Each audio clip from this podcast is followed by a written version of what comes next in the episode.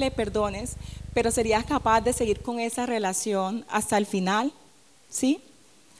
No me tienes que responder a mí, solamente piénsalo, ¿sí? Hubo un hombre que le fueron que le fueron infiel y este hombre le servía al Señor, este hombre tenía un ministerio profético, ¿sí? Este hombre se casó con una prostituta. ¿Te puedes alcanzar a imaginar cómo se sentiría la familia de este hombre al enterarse que se iba a casar con una prostituta? ¿Qué creen? ¿Qué diría tu familia si vienes tú, Steven, y le dices, papá, mamá, me voy a casar y mi esposa es una ex prostituta? ¿Cómo crees que reaccionarían tus papás? Ahora, ¿qué pasa si sería el caso contrario? Que Elizabeth, por ejemplo, le diga a los papás, bueno, me voy a casar con lo contrario a prostituta que es gigolo, un hombre ¿sí? que, que se vende por dinero, ¿cómo se sentirían tus papás? ¿Sí? Ahora, ¿cómo ¿qué dirían tus vecinos? ¿Qué diría la gente de tu trabajo? Y ahora, ¿qué pasaría si esa mujer o ese hombre prostituta o gigolo con el que te casas más adelante te fuese infiel, te pegara los cuernos? ¿Cómo te sentirías? Mal, ¿cierto? Devastado. Resulta que este hombre se casó con esta mujer prostituta, aún siendo profeta, aún sirviéndole al Señor, porque fue un mandato de Dios. Dios le dijo a este hombre que se casara con una prostituta. Ahora, ¿puedes imaginarte tú cómo se sentiría ese hombre? Me imagino que cuando el Señor le dio ese mandato diría, Señor, pero si yo te sirvo, Señor, si yo te amo, Señor, si yo quería una mujer que te amara, yo quería una mujer que te valorara, una mujer fiel, eh, de buena reputación, una mujer digna, seguramente todo eso pasaría por la cabeza de ese profeta. Más sin embargo, él obedeció porque ese mandato venía directamente de Dios. ¿Han escuchado ese relato antes o no? Ese relato lo encontramos en el libro de Oseas, ¿sí? Les invito a que vayamos al libro de Oseas y vayamos al capítulo 1, ¿sí? Versículo del 2 al 9. Dice, cuando el Señor le habló, bueno, antes de, también de, leer la palabra, me gustaría también hacerles otra pregunta. Si ven esto que está acá, ¿sí? Esa es una representación de un concepto, ¿sí? Que quiero explicarles. Ahora, ¿qué se les viene a la mente cuando ven esto? ¿Qué creen? Un limbo. O sea, ¿tú crees que nos vamos a poner ahorita a jugar al limbo al final? ¿Qué puede ser eso? ¿Qué se les viene a la mente? Steven dice un límite, una cerca, dice Sebas, alguien más dice otra cosa diferente unión, ¿qué más? ¿Ah? Fin de la carrera. Vale, bueno, quedémonos con esas definiciones, ¿sí? Y vamos al versículo 2 de Oseas capítulo 1. Cuando el Señor le habló por primera vez a Israel por medio de Oseas, le dijo al profeta, ve y cásate con una prostituta, de modo que algunos de los hijos de ella sean concebidos en prostitución ¿Qué quiere decir eso? Que tal vez iba a tener hijos y que esos hijos no iban a ser de él, ¿sí? Esto ilustrará cómo Israel se ha comportado como una prostituta al volverse en contra del Señor y al rendir culto a otros ídolos. Entonces el Señor prácticamente le mandó al profeta que se casara con esa prostituta porque él quería representar a través de la misma vida del profeta que la nación se había prostituido, que la nación era una ramera. ¿Y por qué era una ramera? ¿Qué, fue lo que hizo que fuera una ramera? En ese mismo versículo lo dice. Esto ilustrará cómo Israel se ha comportado como una prostituta al volverse en contra del Señor y al rendir culto a otros ídolos. Ahora, ¿qué es volverse en contra del Señor? En la nueva traducción viviente hay otra definición que es apartarme del Señor. Lo podemos representar de esta forma supongamos que acá está el Señor, ¿sí? Y yo eh, estoy cerca del Señor y empiezo a hablarle con Él. Cuando tú estás cerca, ¿tú qué puedes hacer con el Señor? Tú puedes contemplarle, tú puedes mirarle, tú puedes escucharle, tú puedes deleitarte en su presencia. Pero ¿qué pasa? Que empiezas a olvidarte de todas las bendiciones que empieza a darte el Señor y empiezas a irte tras esas bendiciones y poquito a, poco esas mismas bendiciones que te da, si el trabajo, una novia, un novio, poco a poco esas bendiciones que empiezan a hacer contigo, empiezan a apartarte y apartarte y apartarte. Y el Señor empieza a hablarte y tú empiezas a decir, ¿qué fue lo que dijiste? No te alcanzo a escuchar. Y resulta que te sigues echando para atrás, para atrás, y el Señor ¿qué empieza a hacer? Empieza a gritarte, ¿sí? Y aún así no escuchas. Y empiezas a alejarte y alejarte y alejarte. Y en el camino vienen obstrucciones o vienen personas o cosas que empiezan a quitar tu mirada del Señor, ¿sí? Sebas, puedes venir un momento. Imaginemos que este es el trabajo, ¿sí? El trabajo empieza a venir y empieza a llamar mi atención, empieza a mover tus manos y a tratar de llamar mi atención. Luego llega mi esposo y mi esposo empieza a llamar la atención y ¿qué voy haciendo? Voy perdiendo la mirada de quién? De Dios. Eso fue lo que pasó con la nación de Israel. Gracias. ¿Sí? Y nosotros nos volvemos también como una prostituta cada vez que hacemos eso con el Señor. Espiritualmente nos prostituimos cuando nos apartamos y empezamos a rendir culto a ídolos, ¿sí? La idolatría para el Señor es como adulterio, lo acaba de decir en su palabra, ¿sí? Y la devoción a nuestro Señor es igual a la fidelidad en nuestro matrimonio, ¿sí? En mi matrimonio lo más importante que es la fidelidad. Pero para el Señor, ¿qué, es lo más importante? Tu devoción hacia Él, ¿sí? Y su devoción, Él no quiere que yo la comparta con nada ni con nadie, ¿sí? Eh, en Jeremías 2.20, 25, también vemos que en el Antiguo Testamento llaman a la idolatría como adulterio espiritual, ¿sí? Eh, si me ayudas, Cami, ese no está en los versículos que te di, creo, o no sé si sí. sí. Jeremías 2, del 20 al 25.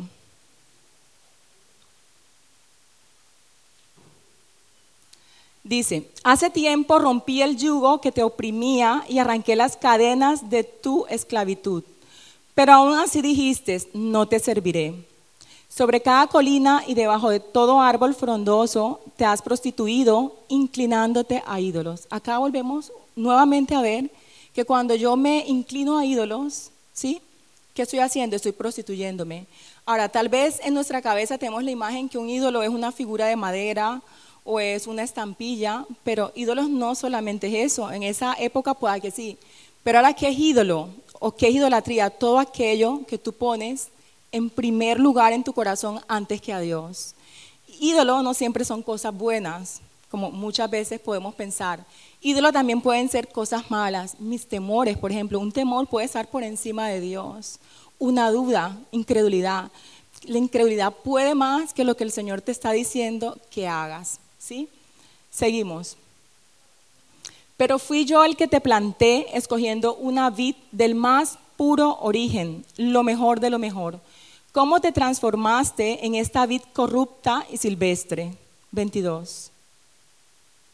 Por más jabón o lejía que te pongas, no puedes limpiarte.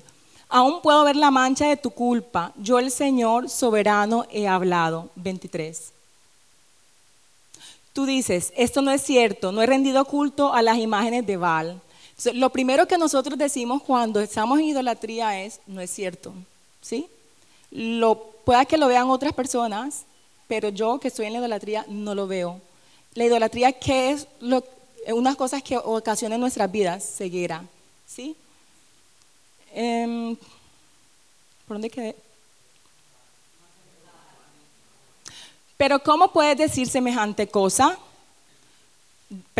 dice la persona. La respuesta cuál es? Ve y mira lo que hay en cualquier valle de la tierra. Reconoce los espantosos pecados que has cometido. Eres como una camella inquieta buscando un macho con desesperación.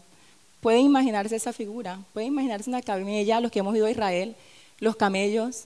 Bueno, hubo una inquieta un día, ¿se acuerdan? Una de las peregrinaciones que casi se va por el barranco con las personas que estaban ahí eh, montadas. ¿Quién estaba en esa peregrinación? No, ninguno. Vale, el siguiente. Eres como una burra salvaje olfateando el viento en época de apareamiento. ¿Quién puede contenerla de su celo? De su celo? Los que la desean no necesitan buscar demasiado, porque es ella quien corre hacia ellos. 25. ¿Cuándo dejarás de correr? ¿Cuándo desistirás, desistirás de jadear tras otros dioses? Pero tú dices, ahórrate tus palabras. Estoy enamorada de estos dioses ajenos y no puedo dejar de amarlos. Y muchas veces esa es nuestra actitud hacia las cosas que el Señor nos da, ¿sí? Eso es idolatría. Ya vamos a regresar a ese punto más adelante, ¿sí? Santiago 1.8, en Santiago 1.8 el Señor le estaba diciendo a su pueblo, ¿sí? Que tuvieran fe en Dios, ¿sí? Pero que si ellos dudaban, cuando nosotros dudamos es como si nuestra lealtad estuviese dividida. Dice, su lealtad está dividida entre Dios y el mundo y son inestables en todo lo que hacen. Entonces, ¿qué es infidelidad? También qué es cuando nuestra lealtad está dividida.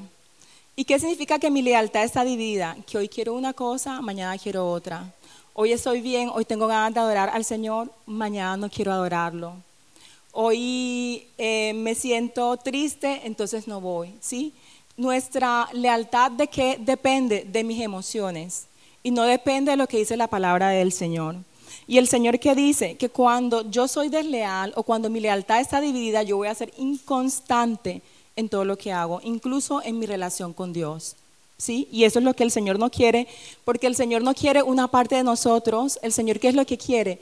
Todo nuestro ser, ¿sí? Deuteronomio 10:12, en Deuteronomio 10:12 encontramos qué es lo que el Señor requiere de nosotros.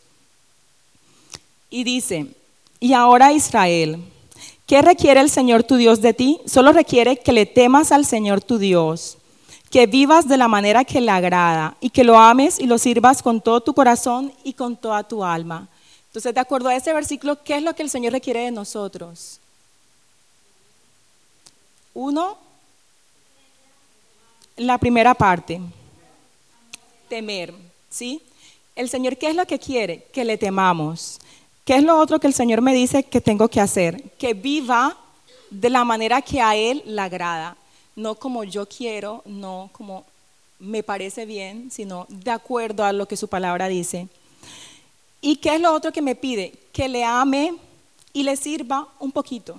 Eso es lo que dice.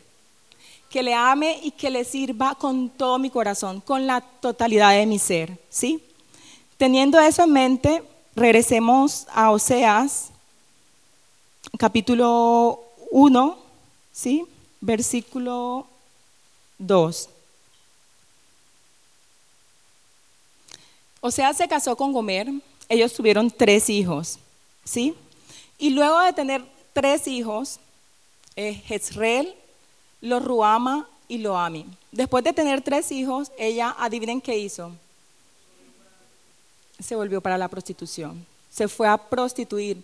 Imagínate que ¿cómo se sentiría el profeta? Que la haya sacado de esa vida, que le haya dado todo, que le haya dado casa, que le haya dado estabilidad, que le haya dado amor, que le haya dado su confianza, su corazón. Y de repente, ¿qué hace Gomercita? Regresa a su vieja vida, ¿sí? Eh, leamos el 2. Bueno, antes de seguir, se me olvidó decirles algo. Los nombres de Gomer representan una condición espiritual de lo que estaba viviendo Israel en esa época. ¿sí? El primer nombre era Jezreel, era un hijo. ¿Y qué era lo que significaba Jezreel? Significaba Dios esparcirá o Dios va a juzgar a la dinastía del rey Jehú. ¿sí? Luego que nació Jezreel tuvieron otro hijo. Y el otro hijo que tuvieron fue Loruama. ¿sí? En el versículo 6. Al poco tiempo, Gomer quedó embarazada otra vez y le dio a luz una niña. Entonces el Señor le dijo a Oseas, ponle por nombre a tu hija Loruama, no amada, porque ya no le demostraré amor al pueblo de Israel, ni le perdonaré. ¿Sí? Entonces, primero voy a juzgarle. Segundo, si no se arrepienten, ya no me voy a compadecer de ellos, no les voy a mostrar mi amor. Y tercero, Gomer quedó embarazada nuevamente en el 8, Después que Gomer destetó a la Rujama, quedó nuevamente embarazada y dio a luz un segundo hijo.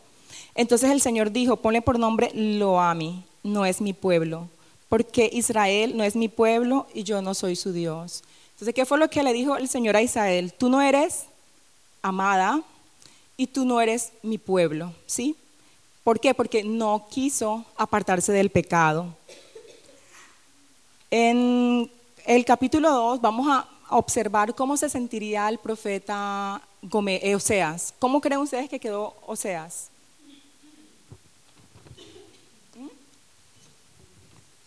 Triste, devastado, decepcionado, desilusionado, con todas las descripciones que dijeron anteriormente en la encuesta de ayer, con mucha ira, con mucha rabia, ¿sí? Eh, capítulo 2, versículo 2 dice, pero ahora presenten cargos en contra de su madre Israel, porque ya no es mi esposa, ni yo soy su esposo. Acá, ¿quién era el que estaba hablando? Oseas a los hijos. ¿Y qué le estaba diciendo a los hijos? Ve a tu madre y contiende con ella, ¿sí? Dile que se arrepiente. Díganle que se quite del rostro el maquillaje de prostituta y la ropa que muestra sus pechos. De lo contrario, la desnudaré por completo. Entonces, ¿qué es lo que le estaba pidiendo el Señor a Oseas que le dijera al pueblo? Que se arrepintiera de su pecado de prostitución espiritual, ¿sí? Y que si ellos no se arrepentían, ¿qué iba a venir sobre la vida de ellos? Juicio, ¿sí? El 3, de lo contrario, la desnudaré por completo, como estaba en el día en que nació. Dejaré que muera de sed, como en un desierto desolado y árido no amaré a sus hijos porque fueron concebidos en la prostitución. ¿sí? Aquí, ¿por qué el profeta dice esto? Esto hace referencia a la época que estaban viviendo Israel en ese momento. En esa época Israel estaba dividido en dos reinos, el reino del norte y el reino del sur. ¿sí? El reino del norte estaba eh, bajo el mando del rey Jeroboam II y conformaban todas las diez tribus de Israel. Y este reino del norte se conocía también como la, tribu de Israel, o sea, se les conocía como Israel o Efraín, ¿sí? Y estaba el reino del sur. El reino del sur estaba conformado por el rey Roboam. Él fue el que dividió a Israel en dos. Y estaba conformado por las tribus de Benjamín y de Judá. Pero el rey Jeroboam era tan malo, tan perverso, que lo que hizo fue levantar dos becerros de oro ¿sí? a lo largo de toda Israel, de tal manera que las diez tribus no subieran a Jerusalén a adorar en el templo, sino que adoraran el becerro de oro. ¿Hasta ahí vamos claro, Chiqui? ¿Sí? Vamos bien. Eh, ¿Hasta ahí entendido? Entonces, ¿qué fue lo que hizo Jeroboam? Jeroboam lo que hizo fue hacer que el pueblo se prostituyera y entrara en la idolatría. Eso fue lo que pasó con él. Seguimos leyendo. Eh, quedamos por el 5. Su madre es una prostituta descarada y quedó em, embarazada de una manera vergonzosa. Dijo, iré tras otros amantes y me venderé a cambio de comida, de agua, a cambio de ropa, de lana y lino, también a cambio de aceite de oliva y de bebidas. Entonces, ¿cuál fue la razón por la cual Gomer se fue de, de su casa? Acá lo acaba de decir. Ella se vendió por qué? Por, por dinero. ¿Sí? Aquí está hablando de dos tipos de cosas, por decirlo así. Está hablando de pan y agua. Eso hace referencia a nuestras necesidades básicas, ¿sí? Pero también está hablando de lana, lino, aceite de oliva y de bebidas. ¿A qué hace referencia a esto? A los lujos, ¿sí? Parece ser que el profeta no era lo suficientemente rico como para darle esa vida de lujos que ella quería. Luego en el 6, por esta razón la cercaré con espinos, cerraré su paso como con un muro para que pierda su rumbo. Esto es lo que el Señor hace cuando nosotros estamos en idolatría. Cuando estamos en idolatría, ¿qué es lo que empieza a hacer? acercar qué? Nuestro camino, sí, a cerrar nuestro camino. El 7, cuando corras tras sus amantes, no podrá alcanzarlos. Los buscará, pero no los encontrará. Entonces pensará, mejor me sería volver a mi esposo, porque con él estaba mejor que ahora. Entonces, ¿qué nos hace ver este versículo? Que la opción de Gomer de buscar al Señor fue la primera o fue la última. Fue la última. Ella fue corriendo tras quién? Tras los amantes. ¿sí? Y muchas veces sucede así en nuestras vidas, que no buscamos de primera mano o cuando nos pasan ciertas cosas no buscamos al Señor, sino que es nuestra última opción. Y tenemos al Señor como si fuera una rueda de repuesto del carro que tú estás esperando nunca tener que usarla. O, un extintor en un edificio, imagínate que está un extintor acá contra el fuego. ¿Te gustaría usar ese extintor? Por supuesto que no. Y la opción de comer, Dios fue su última opción. Y muchas veces Dios es nuestra última opción, ¿sí? Cuando tiene que ser la primera. En el 8, ella no se da cuenta que fui yo quien le dio todo lo que tiene, grano, vino nuevo y aceite de oliva, hasta le di plata y oro. Pero ella le ofreció todos mis regalos a Val. Y eso es lo que nos dice el Señor, todo lo que tú tienes, ¿sí? ¿Te lo ha dado quién? El Señor. Tu trabajo, tu esposa, tu casa, todo lo que tenemos, nos lo dio el Señor. El 9, sin embargo, ahora le quitaré el grano maduro y el vino nuevo que generosamente le di en cada cosecha.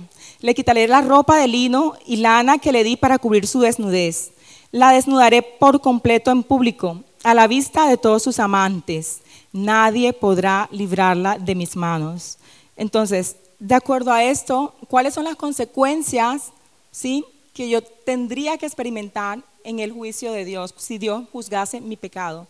Acá acabamos de ver que le, dejaría de dar pan, agua. ¿Eso qué quiere decir? Que el Señor le dejaría de dar qué? Provisión. ¿Sí?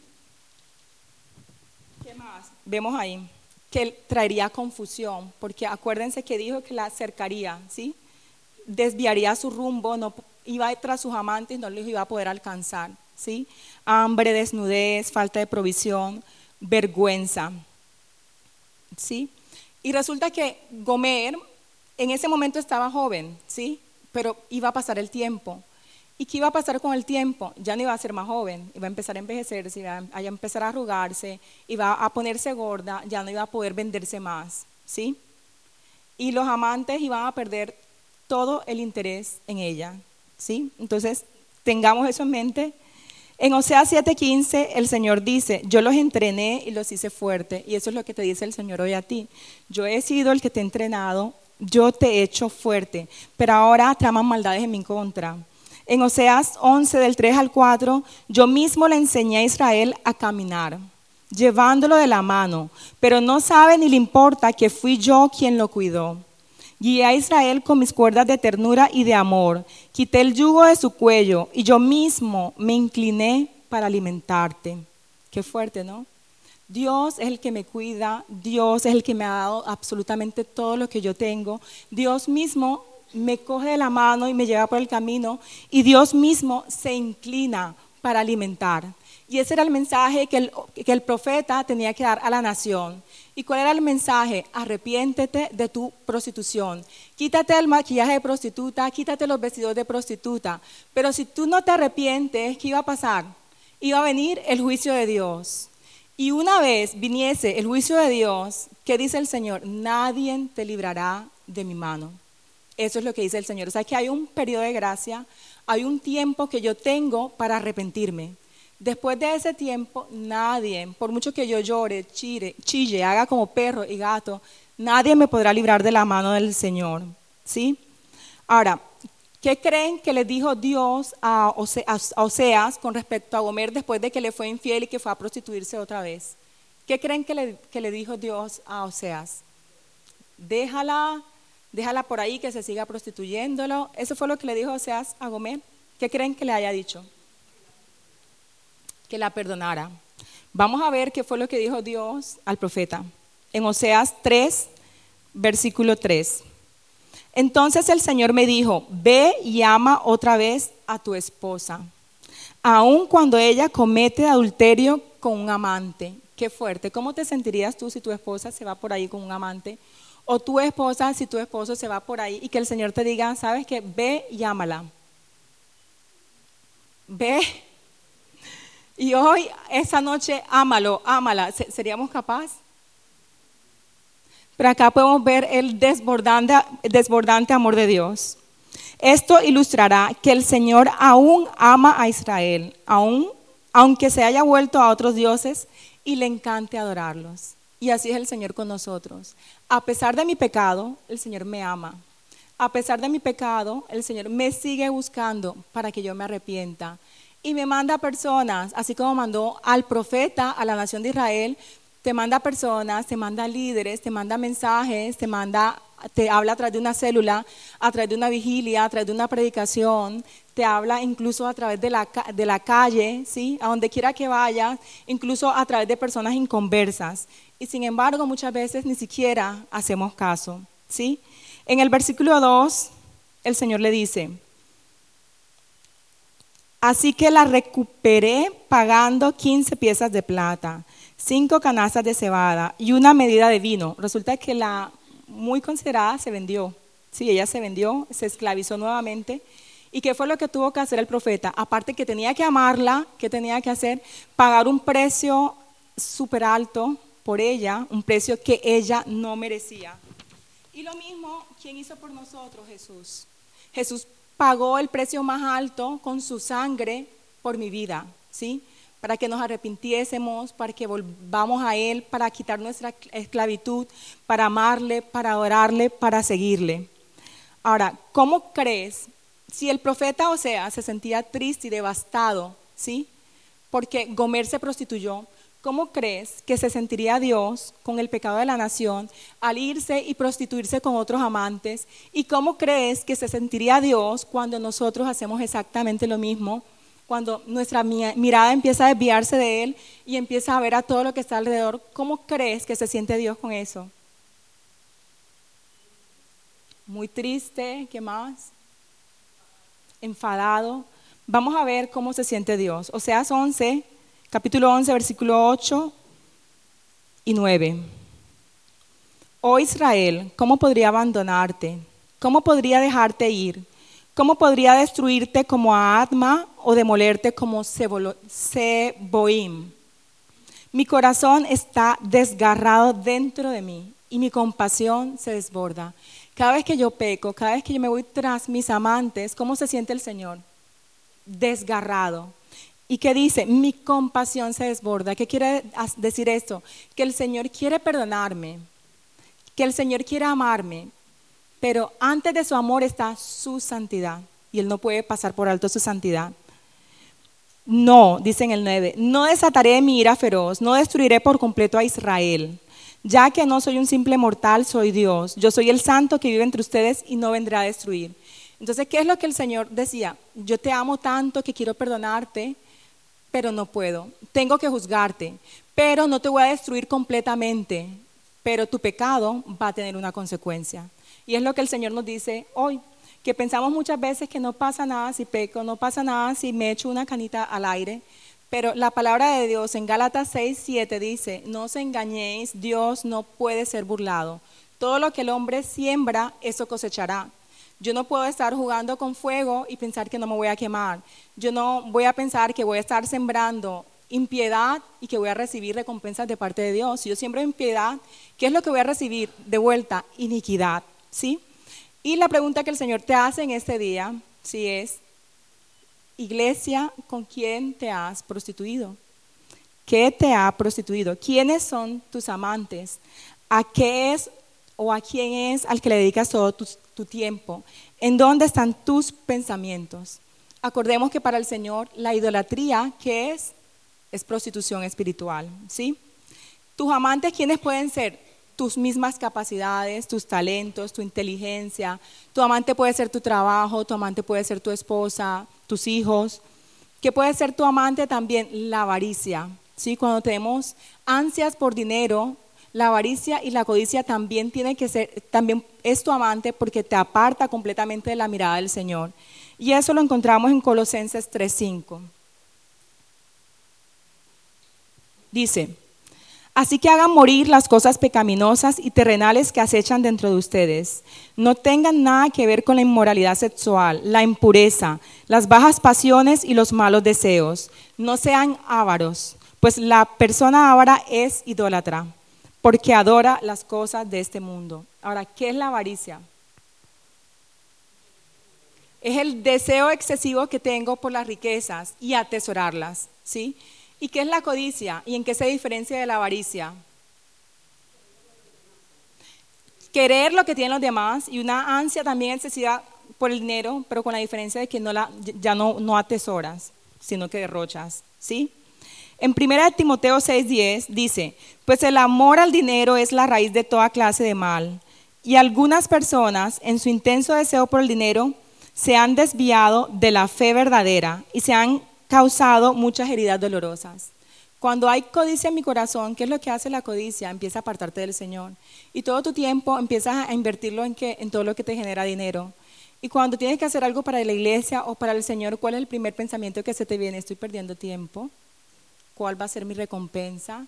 Estoy perdiendo tiempo, Señor. ¿Te ha pasado alguna vez o has dicho eso o has tenido ese pensamiento?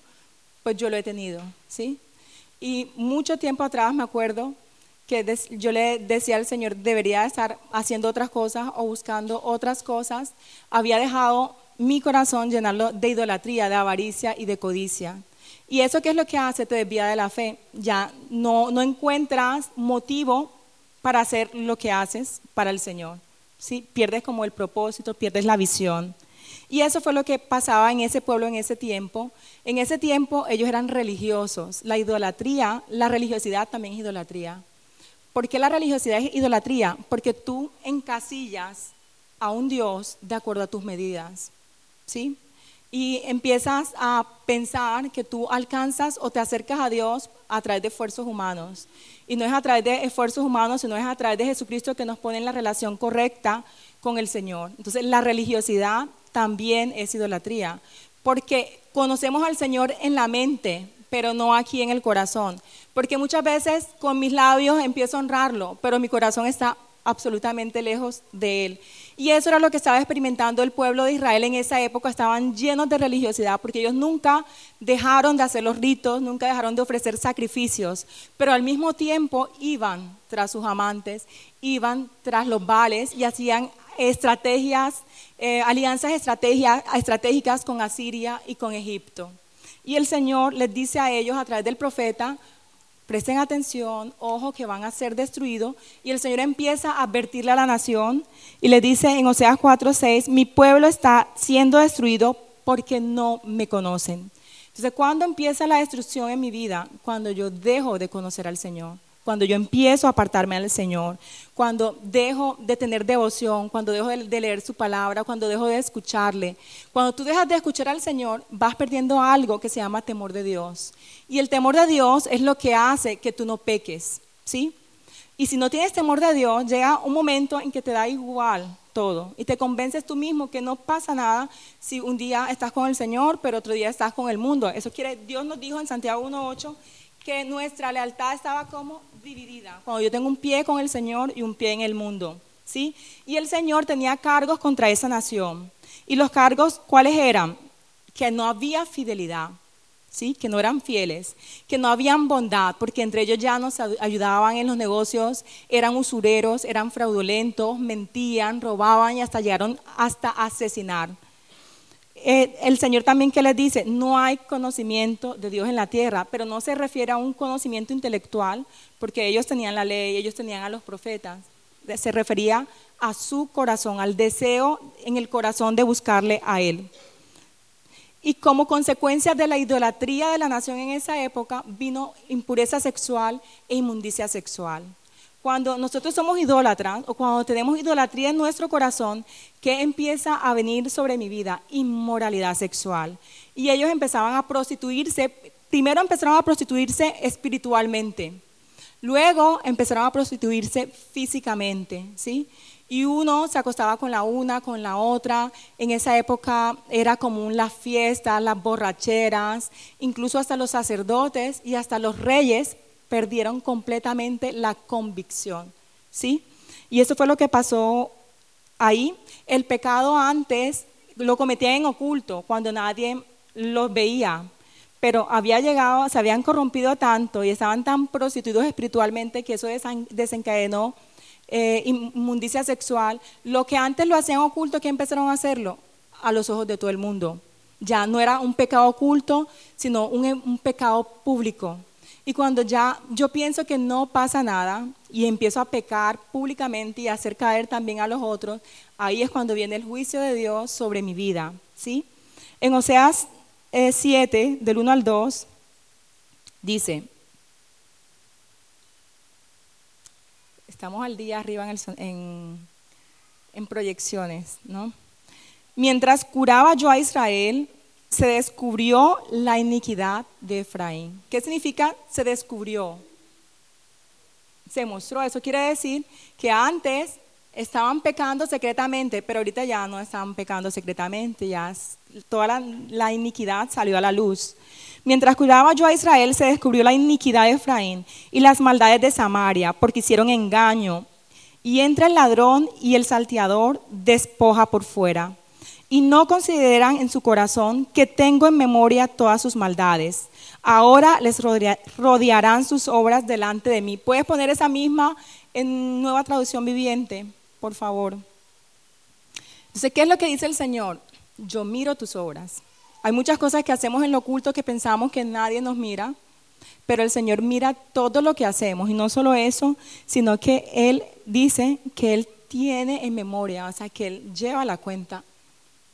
Yo quiero sanar a Israel, pero sus pecados son demasiado grandes. Samaria está llena de mentirosos, hay ladrones adentro y bandidos afuera. El siguiente. La gente no se da cuenta de que les estoy mirando. Están cercados por sus acciones pecaminosas y yo las veo todas. ¿Qué es lo que hace el pecado con mi vida? Empieza a acercarme, ¿sí? acercarme y, y no me deja avanzar. Empiezo a experimentar estancamiento. Oseas 9, 9 dice que Dios nos juzgará por nuestro pecado, ¿sí? Entonces, eh, en el versículo Oseas 4:13, ahí dice que, a raíz de la idolatría viene el, el pecado sexual, ¿sí? Oseas 4:13.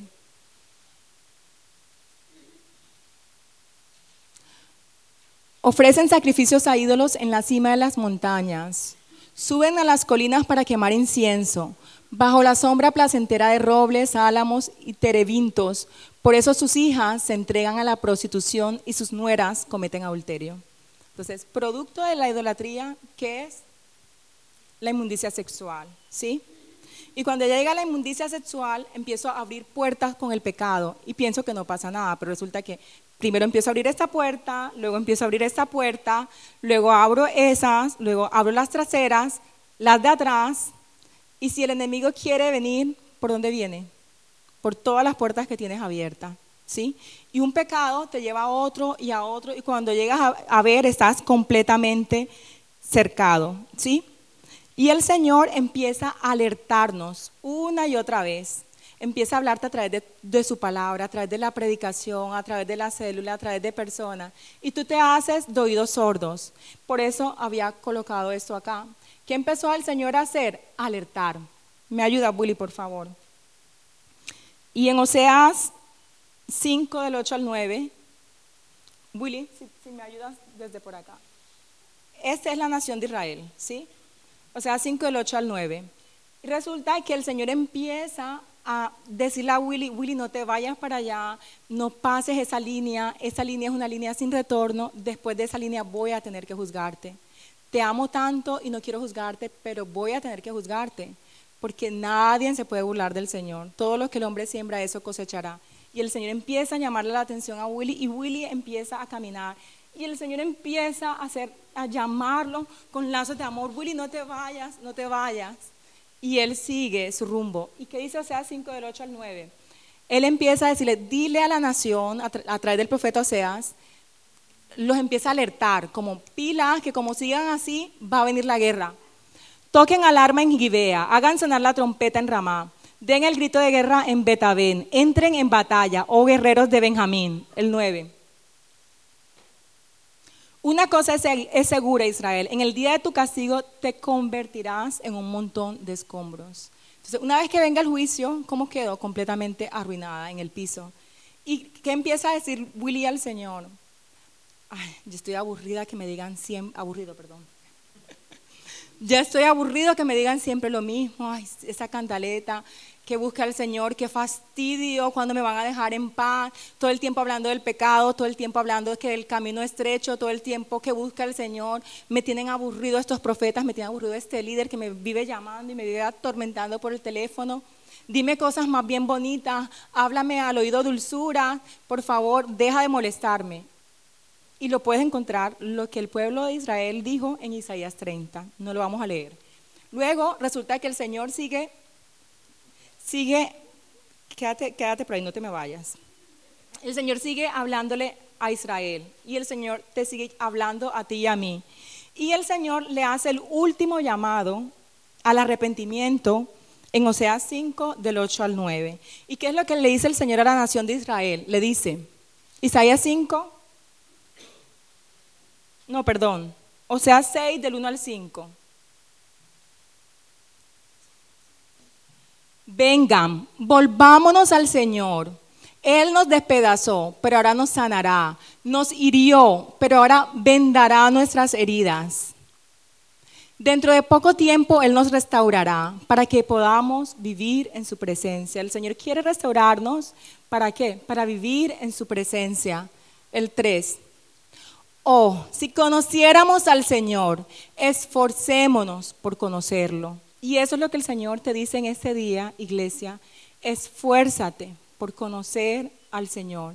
Si tú te esfuerzas por conocer al Señor, vas a tener ciertas recompensas.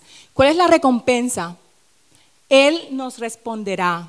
Tan cierto como viene el amanecer o llegan las lluvias a comienzo de la primavera. Tú cuando te acuestas en tu cama en la noche, tú no estás pensando, ¿será que mañana va a estar claro o no? ¿Será que irá a amanecer? Es un hecho, ¿sí o no? En primavera es un hecho que la lluvia va a venir, por lo menos en mi tierra, en Barranquilla, ¿o no? En primavera que vienen las lluvias, es un hecho. Eso te dice el Señor hoy. Si tú te esfuerzas por conocerle, el Señor te va a responder. Tan cierto como es el, el amanecer y tan cierto como vienen las lluvias en la primavera el 4.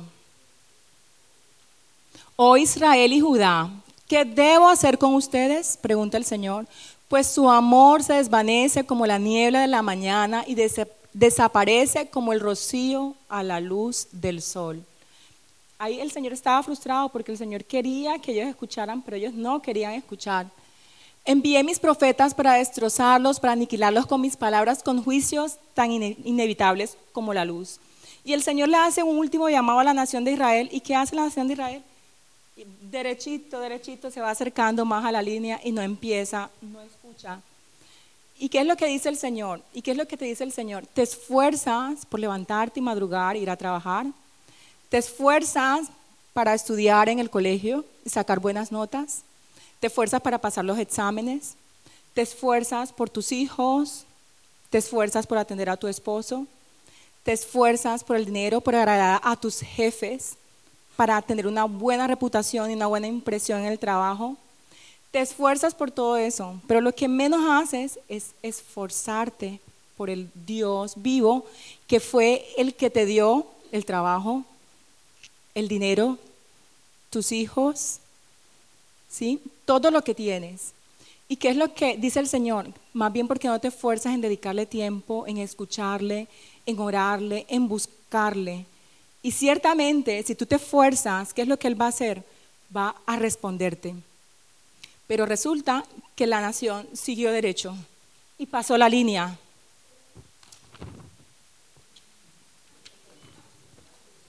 ¿Y qué pasa cuando pasas la línea? Inevitablemente el juicio vendrá. Todo lo que el hombre siembra, eso cosechará. Mientras teníamos todo ese recorrido donde Él nos llamaba y nos decía, escúchame, no te vayas para allá, hasta ahí vamos bien, porque simplemente era volverte al Señor, simplemente era, decirle, Señor, he pecado, perdóname, límpiame. Pero ya llegó un punto donde ya es una línea sin retorno y sí, el Señor te va a amar, el Señor te va a cuidar, el Señor te va a restaurar, aún después de la línea, si eres salvo. Pero vas a tener que experimentar el juicio de Dios, ¿sí? ¿Y qué pasa cuando ya tú pasas luego de esa línea? En Oseas 5, 6, el Señor dice, no, perdón, Oseas 4, 17, el Señor dice, Dios nos deja. Oseas 4, 17. Dejen a Israel solo porque está casado con la idolatría. Entonces, ¿qué es lo primero que el Señor hace? Nos deja. En Oseas 5:6, cuando vengan con sus manadas y rebaños para hacer sacrificios al Señor, no lo encontrarán porque Él se ha apartado de ellos. Cuando venga la vigilia, cuando venga a buscarle, cuando venga a orar, no voy a encontrar al Señor, no voy a encontrar respuesta de parte del Señor. ¿Qué dice Proverbios 1 del 24 al 30? Cuando pasamos esa línea, el Señor no nos responderá. Proverbios 1 del 24 al 30. Los llamé muy a menudo, pero no quisieron venir. Les tendí la mano, pero no me hicieron caso. 25. No prestaron atención a mi consejo y rechazaron la corrección que les ofrecí. 26. Por eso me reiré cuando tengan problemas. Dios no puede ser burlado. Me burlaré de ustedes cuando les llegue la desgracia. 27. Cuando la calamidad caiga sobre ustedes como una tormenta, cuando el desastre los envuelva como un ciclón, y la angustia y la aflicción los abrumen, entonces cuando clamen por ayuda no le responderé. Aunque me busquen con ansiedad, no me encontrarán. Y déjame decirte que esa condición es cuando ya tú llegas al desierto. ¿Se acuerdan? Que empezamos a leer, o sea, capítulo 1, y el Señor le dice, viene un juicio, si no te arrepientes, te llevaré al desierto, te desnudaré, te quitaré el agua, te, quitaré toda la provisión que, que te doy, eh, quedarás en vergüenza. Inevitablemente llegaremos al desierto. ¿Por qué en el desierto? Porque no tienes distracciones, porque ya tus amantes se fueron, tus amantes te abandonaron ¿Y cuáles son las condiciones en el desierto? Sequedad, aridez. En el desierto hay condiciones extremas, ¿sí? En la mañana hace mucho, mucho, mucho calor y en la noche que hace mucho, mucho, mucho frío. Con Álvaro yo he ido a varios desiertos, uno de ellos fue en Tunisia, ¿sí? Y él me preguntaba que si quería ir a, a otro desierto y le dije, no, por favor, miro para allá, arena, miro para allá, arena. A cualquier sitio donde miras, ¿qué ves? Arena. Eso es el desierto. Entonces, en pocas palabras, cuando estemos en el desierto, por un periodo de tiempo el Señor no te responderá hasta que te arrepientas. ¿Sí? Eh, también cuando pasamos esa línea viene un espíritu de fornicación sobre tu vida. O sea, 5 del 3 al 4, Reina Valera, por favor. O sea, 5 del 3 al 4.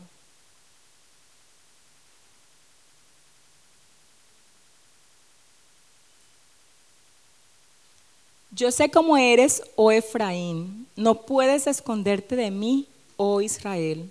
Me abandonaste como una prostituta deja a su esposo, estás totalmente contaminada. La siguiente. Tus acciones no te permiten volver a tu Dios, eres prostituta hasta la médula y no conoces al Señor. ¿Qué dice la Reina Valera, por favor? Yo conozco a Efraín e Israel no me es desconocido, porque ahora, oh Efraín, te has prostituido y se ha contaminado Israel. ¿Dónde empezó en esa época la contaminación en Efraín? ¿Sí? Y a, partir de Efraín empezó a difundirse la idolatría, espiritual primero y luego la física. El, el, siguiente, no piensan en convertirse a su Dios porque espíritu de fornicación está en medio de ellos y no conocen a Jehová. ¿Qué es lo que hace el espíritu de fornicación? Apartarte, ¿sí? Y llevarte a pecados cada vez más y más y más bajos. Cuando estamos detrás de esa línea, también vamos a tropezar. Lo dice Oseas 5:5. Tropezaremos. El pecado nos hace tropezar. Y literalmente eso fue lo que pasó con Israel, ¿sí?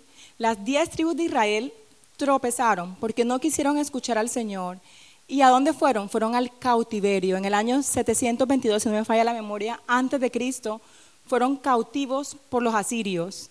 Y un siglo después, eh, la otra tribu, el reino del sur, conformado por la tribu de Benjamín y de Judá, fueron cautivos a Babilonia. O sea, fue un hecho. ¿sí? El juicio se cumplió.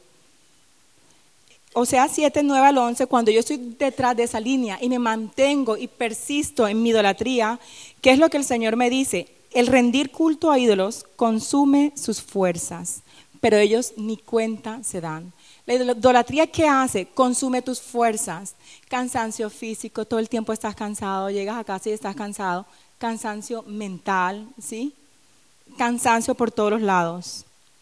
Em, ruina. O sea, 5 del 11 al 12, ¿Qué dice, o sea, 5 del 11 al 12. El pueblo de Israel será aplastado y demolido por mi juicio, porque están decididos a rendir culto a ídolos. El 12.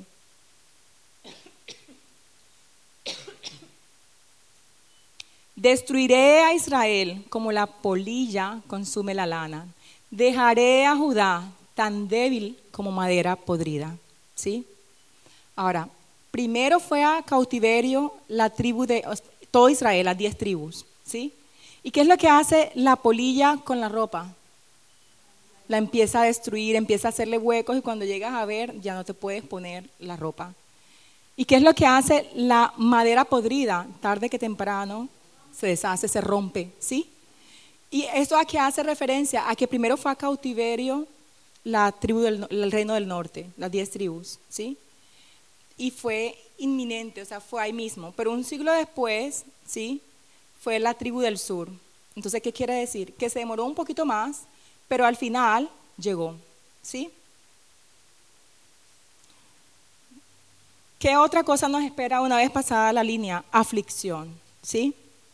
O sea, 7.13, ¿qué aflicción les espera a los que me han abandonado? Entonces, una vez pasemos esa línea, nadie podrá librarme. Hay consecuencias por mi pecado. Y eso quiere, el, Willy puede llorar, chillar, hacer berrinche, patalear, pero ya una vez ha pasado esa línea, las consecuencias van a venir. ¿Sí?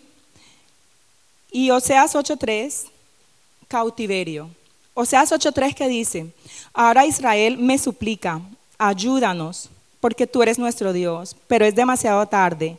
Los israelitas rechazaron lo bueno y ahora sus enemigos los persiguen. Vamos a estar en cautiverio. Y pueda que físicamente no te persiga a alguien, pero espiritualmente pueda que estés llena de depresión, de temores, de angustia, de tristeza, ¿sí? Y esclavitud. O sea, 11.5. Sin embargo, como mi pueblo se niega a regresar a mí, regresará a Egipto y será formado, forzado a servir a Siria. Viene la esclavitud sobre tu vida, ¿sí? ¿Y qué es lo que te dice el Señor hoy? El Señor te dice que si, que si hoy escuchas su voz, no endurezcas tu corazón.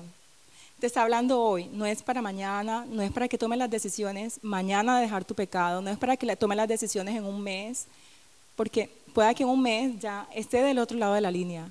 Pero si hoy el Señor te está hablando y tú escuchas su voz, no endurezcas tu corazón. Porque mira lo que dice el Señor cuando tú le dices, ¿sabes qué, Señor? Hoy no estoy preparado, hoy no, déjame para mañana o en un mes regreso a ti. Mira lo que dice el Señor en Oseas 5.15. Entonces, Oseas 5.15, regresaré a mi lugar hasta que reconozcan su culpa y se vuelvan a mí. Pues tan pronto lleguen las dificultades, me buscarán de todo corazón. Entonces el Señor que dice que Él regresará a su lugar hasta cuándo? hasta cuando estés en el desierto, o sea, cuando estés en la angustia, en la aflicción, y ahí cuando te arrepientas, ¿sí? Ahí qué es lo que, y, le confieses tu culpa, ¿qué es lo que va a hacer el Señor? Restaurarte, ¿sí? Para terminar, vamos a ver en Oseas capítulo 10, ¿qué es lo que te está pidiendo el Señor hoy? ¿Sí? Oseas 10.3, el Señor nos pide empezando por mí, arar la dura tierra de nuestros corazones. ¿Qué es arar? Es remover, es hacer un hueco, ¿sí? Para poder sembrar. Entonces, ¿qué es lo que el Señor quiere que hagamos? Que haremos, haremos la dura tierra de nuestro corazón, que se haga un hueco, ¿para qué? Para que su palabra pueda entrar, penetrar y traer el fruto y la transformación que mi vida necesita. ¿Qué me pide el Señor también hacer? Volverme a Dios, actuar con justicia, amor y confiar siempre en Él. Pero yo no voy a actuar ni en amor ni en justicia si primero no hago lo primero. ¿Y qué es lo primero? Volverme a Dios. ¿Sí? Y Oseas 13:4. He sido el Señor tu Dios desde que te saqué de Egipto. No debes reconocer a ningún otro Dios aparte de mí, porque no hay otro Salvador. El único Salvador, ¿quién es? Dios, Jesús. No hay otra alternativa diferente. Y mi ayuda, ¿en quién está? En Él. ¿Sí? ¿Y qué promete el Señor cuando tú le buscas y tú te vuelves a Él con todo el corazón, Fabián? En Oseas 14:4, el Señor dice que nos, sanará de nuestra falta de fe. El Señor dice, entonces yo lo sanaré de su falta de fe. Mi amor no tendrá límites porque mi enojo habrá desaparecido para siempre. Entonces lo primero que restaura el Señor, ¿qué es? Tu fe. ¿Sí? Oseas 14, del 1 al 8, nos sana de toda idolatría. ¿Qué es lo que hace el Señor? Quita los nombres de tu boca de Baal. ¿Sí? Porque en esa época ellos servían a Dios, pero también servían a los Baales. Tenían a Dios en el mismo lugar que los vales. ¿Y qué es lo que dice el Señor? Que Él va a quitar, va a arrancar de raíz, si tú te arrepientes, la idolatría de tu corazón.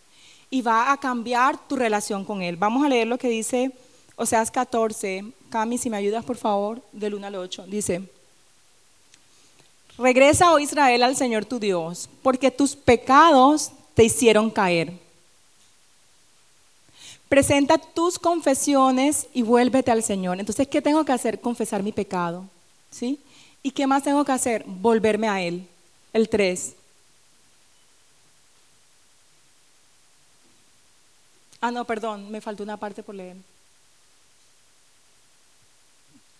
Dile, perdona todos nuestros pecados y recíbenos con bondad para que podamos ofrecerte nuestras alabanzas. El 3.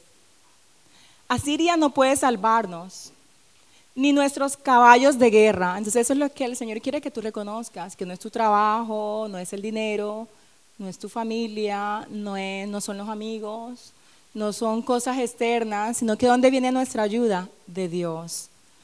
Asiria no puede salvarnos, ni nuestros caballos de guerra. Nunca más diremos a ídolos que hemos hecho, ustedes son nuestros dioses. No. Solamente en ti los huérfanos encuentran misericordia. El siguiente. El Señor dice, entonces yo los sanaré de su falta de fe, mi amor no tendrá límites, porque mi enojo habrá desaparecido para siempre. El 5. Será para Israel como un refrescante rocío del seré para Israel como un refrescante rocío del cielo. Israel florecerá como el lirio, hundirá sus raíces profundamente en la tierra como los cedros del Líbano. Sus ramas se extenderán como hermosos olivos, tan fragantes como los cedros del Líbano. Mi pueblo vivirá otra vez bajo mi sombra, crecerán como el grano y florecerán como la vid, serán tan fragantes como los vinos del Líbano. Oh Israel, mantente lejos de los ídolos. Yo soy el que contesta tus oraciones y te cuida. Soy como un árbol que siempre está verde. Todo tu fruto proviene de mí. Y eso es lo que el Señor nos dice hoy, que todo nuestro fruto de quién proviene? De Dios. Y que en Dios tengo absolutamente todo. Y Él va a cambiar mi relación con Él. Porque antes yo le llamaba a Él Señor. Pero el Señor ahora quiere que de ahora en adelante no le llame Señor, sino que le llame Ishi. ¿Sí saben qué significa la palabra Ishi? Luego volveré a conquistarla, la llevaré al desierto y allí le hablaré tiernamente. Le devolveré sus viñedos, convertiré el valle de aflicción en una puerta de esperanza. Allí se me entregará como lo hizo hace mucho tiempo cuando era joven, cuando la liberé de su esclavitud en Egipto. Al llegar ese día, dice el Señor, me llamarás esposo mío, en vez de mi Señor. Entonces, esa es la relación a la cual el Señor quiere llevarte, a que tú lo veas no como tu Señor, a pesar de que es nuestro Señor, pero quiere llevarnos a una relación más profunda y más íntima, y quiere que tú le llames como Ishi. Ahora, esta historia a mí me encanta, porque en su tiempo yo fui Gomer, ¿sí? Y en su tiempo el Señor cuando me conquistó por primera vez me sanó de muchas cosas, me liberó de muchas cosas. El Señor me liberó de la amargura. Yo tenía muy mala relación con mis padres, con mi padre no tanto, pero más con mi madre. Y el Señor restauró completamente mi relación con ellos. El Señor empezó a hacer cosas impresionantes en mi vida. Y al pasar del tiempo, cuando el Señor empezó a bendecirme y a llenarme y a darme cosas, que empecé a apartarme, apartarme del Señor. Seguía viniendo a la iglesia, seguía ofreciendo mis sacrificios, eh, vivía religiosamente, ¿sí? Venía los sábados, venía los domingos, tenía ministerio, eh, estaba con el grupo de jóvenes en esa época y de vez en vez me venía un pensamiento en la mente y el pensamiento que se me venía era, estoy perdiendo tiempo, Señor, ¿qué hago con ellos? Yo quiero seguir trabajando, porque yo soy ingeniera mecánica y en Colombia me desempeñaba como ingeniera mecánica. Pero cuando vine acá, el Señor me, llevó a un desierto horroroso. Yo sé qué es lo que es estar en el desierto, porque en el desierto fue donde el Señor trató mi corazón, sacó la idolatría. El Señor, me, me casé con Álvaro, estando casados, Álvaro, nuestras primeras discusiones eran porque él decía que yo tenía un amante. Y no era un amante físico, él todo el tiempo me decía, es que tú tienes un amante. Entonces me decía, tu amante es el amor por tu carrera. Y ciertamente así era. La carrera yo la idolatraba, la carrera yo la amaba. Y de, vez, en vez, de vez en vez, como despreciaba lo que el Señor me daba, despreciaba sus bendiciones, porque mis ojos estaban puestos en ese ídolo que no estaba ejerciendo. Me fui un año a Bedfordshire a hacer una maestría en energía térmica con énfasis en turbinas de gas. El Señor me permitió que yo me fuera para allá, pero estando allá yo me di cuenta de que definitivamente no era la voluntad de Dios. Cuando yo terminé esa maestría y regresé a Londres, empecé a buscar trabajo por todos los lados, metí miles de hojas de vida y nada me salía. ¿Qué empezó a hacer el Señor? Acercarme el camino, ¿sí? Empecé a meter hojas de vida en otros sitios, ni aún en trabajos normales común y corriente, ni en limpieza, ni siquiera se me abrían las puertas. Y en esa época yo me acuerdo que yo le decía, Señor, porque el resto de gente le salen los trabajos, porque viene gente de afuera y enseguida consigue, y porque yo no, Señor, por favor, dime cuál es mi raíz. Y ahí el Señor empezó a llevarme al desierto y el Señor empezó a decirme que había idolatría en mi corazón, ¿sí? Eh, me fui a Colombia por un periodo de tiempo y en ese periodo de tiempo, por tres meses, que mi mamá se enfermó, entonces fui a cuidarla, Álvaro se quedó acá. En ese periodo de tiempo, yo tenía el Ministerio de los Jóvenes con Álvaro, me fui a Colombia y ¿sabes qué empecé a hacer en Colombia? Adivinen, ¿qué creen?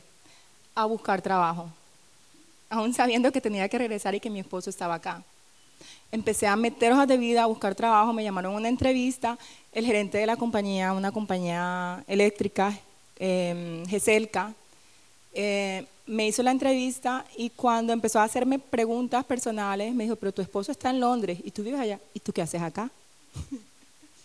Ahí fue la primera vez que el Señor empezó a hablar a, mi corazón, o sea, me habló a través de este inconverso y entonces él me decía, yo en tu lugar no me quedaría acá yo en tu lugar me quedaría en Londres junto con tu esposo, allá estás estable, que vas a ir a, estar tú haciendo de traerle eh, inestabilidad a tu esposo y traerlo acá.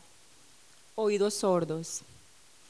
Al poco tiempo me iba a reunir con mis amigas ingenieras, ¿sí? que estaban trabajando y tenían buenos puestos. Y le decía, ay Señor, qué pena, yo ni siquiera estoy trabajando, no he podido ejercer en Londres, ta, ta. Entonces mi papá, ¿por qué te ríes? Willy, gracias, sorry.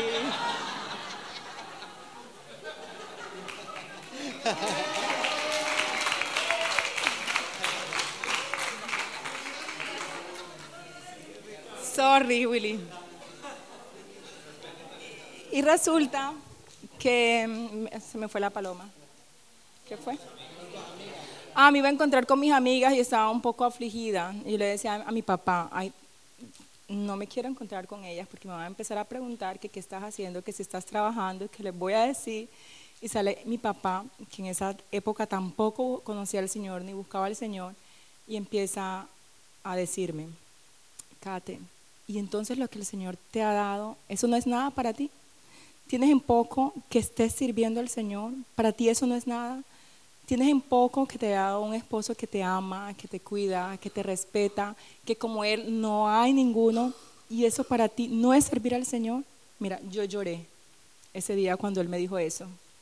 Pero sin embargo, estaba testaruda, estaba dura. Llegué a Londres y seguía yo con mi cancioncita, con mi queja interna y personal. Señor, ¿por qué no me das el trabajo? Señor, ¿por qué no me das el trabajo? Señor, y no lo mm, decía, pero en mi corazón estaba esa insatisfacción porque mis ojos todavía estaban puestos en ese ídolo. Y estando ahí, el Señor me dio mucho tiempo como para valorarlo y recapacitar, pero yo no, no escuché a ninguno de esos llamados de atención. ¿Y qué fue lo que el Señor me dijo después? Dame el ministerio. Eso me destrozó. Me pidió el ministerio. ¿sí? Estuve sin poder servirle alrededor de seis meses, no había valorado todo lo que venía de parte del Señor. Y en esa época mi esposo me llevó al desierto físico, pero en esa misma época estaba en el desierto espiritual, porque en medio del desierto sentía que había perdido mi norte, mi propósito, que, que el Señor ya no me hablaba, yo lloraba todos los días en esas vacaciones, nos fuimos a Tunisia supuestamente para recrearnos y vacacionar y pasarla rico y para que me confortara un poquito en ese tiempo. Pero resulta que desde el primer día hasta el último día lo que hice fue llorar y llorar y llorar. Pero no había nada que hacer porque esa era la disciplina del Señor y tenía que vivir el proceso. Y en medio de ese proceso mm, sentía que Dios no me hablaba, me sentía desechada, hasta que el Señor una y otra vez cuando me arrepentí me decía, yo no te he desechado, yo estoy contigo, yo te amo, yo sigo contigo, yo te llevo de la mano. Yo sé qué es lo que es pasar por ese desierto horroroso. ¿Sí? Luego el Señor fue abriendo puertas, me dio una oportunidad para trabajar en Sainsbury's. Ahí empecé a trabajar, ¿sí? Hasta que nos presentaron una oportunidad de ir a España a hacer un curso de liderazgo avanzado y ahí nos fuimos un grupo, ¿sí? Ahí dejé el trabajo completamente Em, de regreso intenté nuevamente entrar, pero no podía porque había renunciado. Sin embargo, me ofrecieron otro trabajo en otro sitio diferente, pero una de mis autoridades me dijo, no cojas ese trabajo porque queda lejos. No lo cogí, ¿sí? Y nada que se abrían puertas. Me metí en algo que se llama Woman into Construction, ¿sí? Para, y ellas me decían que ahí podía trabajar como ingeniera. Empecé a meter hojas de vida otra vez y nada que contestan y nada y llené las aplicaciones, eso fue hace poco, hace como tres meses más o menos, y nada, y nada. Hasta que un día David y Sandy me dijeron que, que, que viniera antes de la vigilia con Álvaro, y vine y ahí fue cuando em, me preguntaron que si quería trabajar para la iglesia. Y yo feliz, feliz, porque siempre había sido mi sueño, sino que los ídolos habían apartado mi visión del Señor. Y cuando empecé a trabajar, el primer día del trabajo, me llaman. De las muchas horas de vida que metí durante ese periodo de tiempo de, ingeniería en un assessment center para ir y aplicar todo. Dije, no, muchas gracias, estoy trabajando. ¿Sí? Luego, al rato, otro sitio diferente de ingeniería. Y luego, a través de un correo. ¿Qué entendí yo? Que el Señor definitivamente eso no era lo que quería porque quería otra cosa para mí, pero hasta el último momento que hizo probar mi corazón, a ver dónde estaba mi corazón y a ver si realmente había quitado los vales de mi boca, ¿sí? Había quitado la idolatría de mi mente y de mi corazón, ¿sí? Y lo que les quiero decir es que yo he estado en el desierto y yo sé lo que es estar en el desierto. No sé en qué condición te encuentres en ese momento, si tú te encuentras en el desierto o no, o si estás a en un estado antes de llegar a esa línea o si estás del otro lado. Pero lo que el Señor quiere decirte hoy es que sea donde sea que estés, si tú te arrepientes, Él va a restaurar todas, todas las cosas, ¿sí?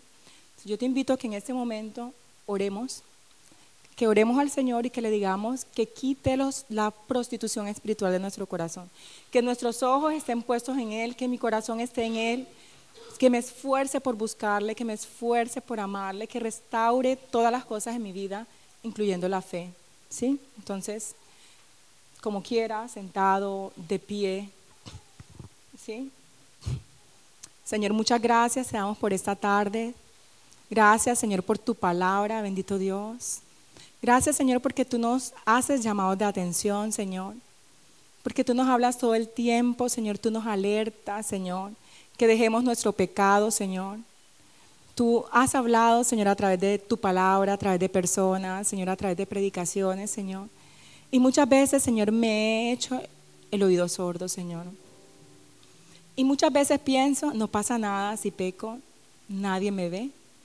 Pero Dios mira todo lo que tú haces y ese pecado te lleva a otro pecado. Y en ese momento empezamos a abrir cada vez puertas y más puertas hasta que llegamos a un punto donde no hay retorno y donde definitivamente el juicio de Dios tiene que venir sobre nuestras vidas. Porque tu palabra, Señor, dice que no se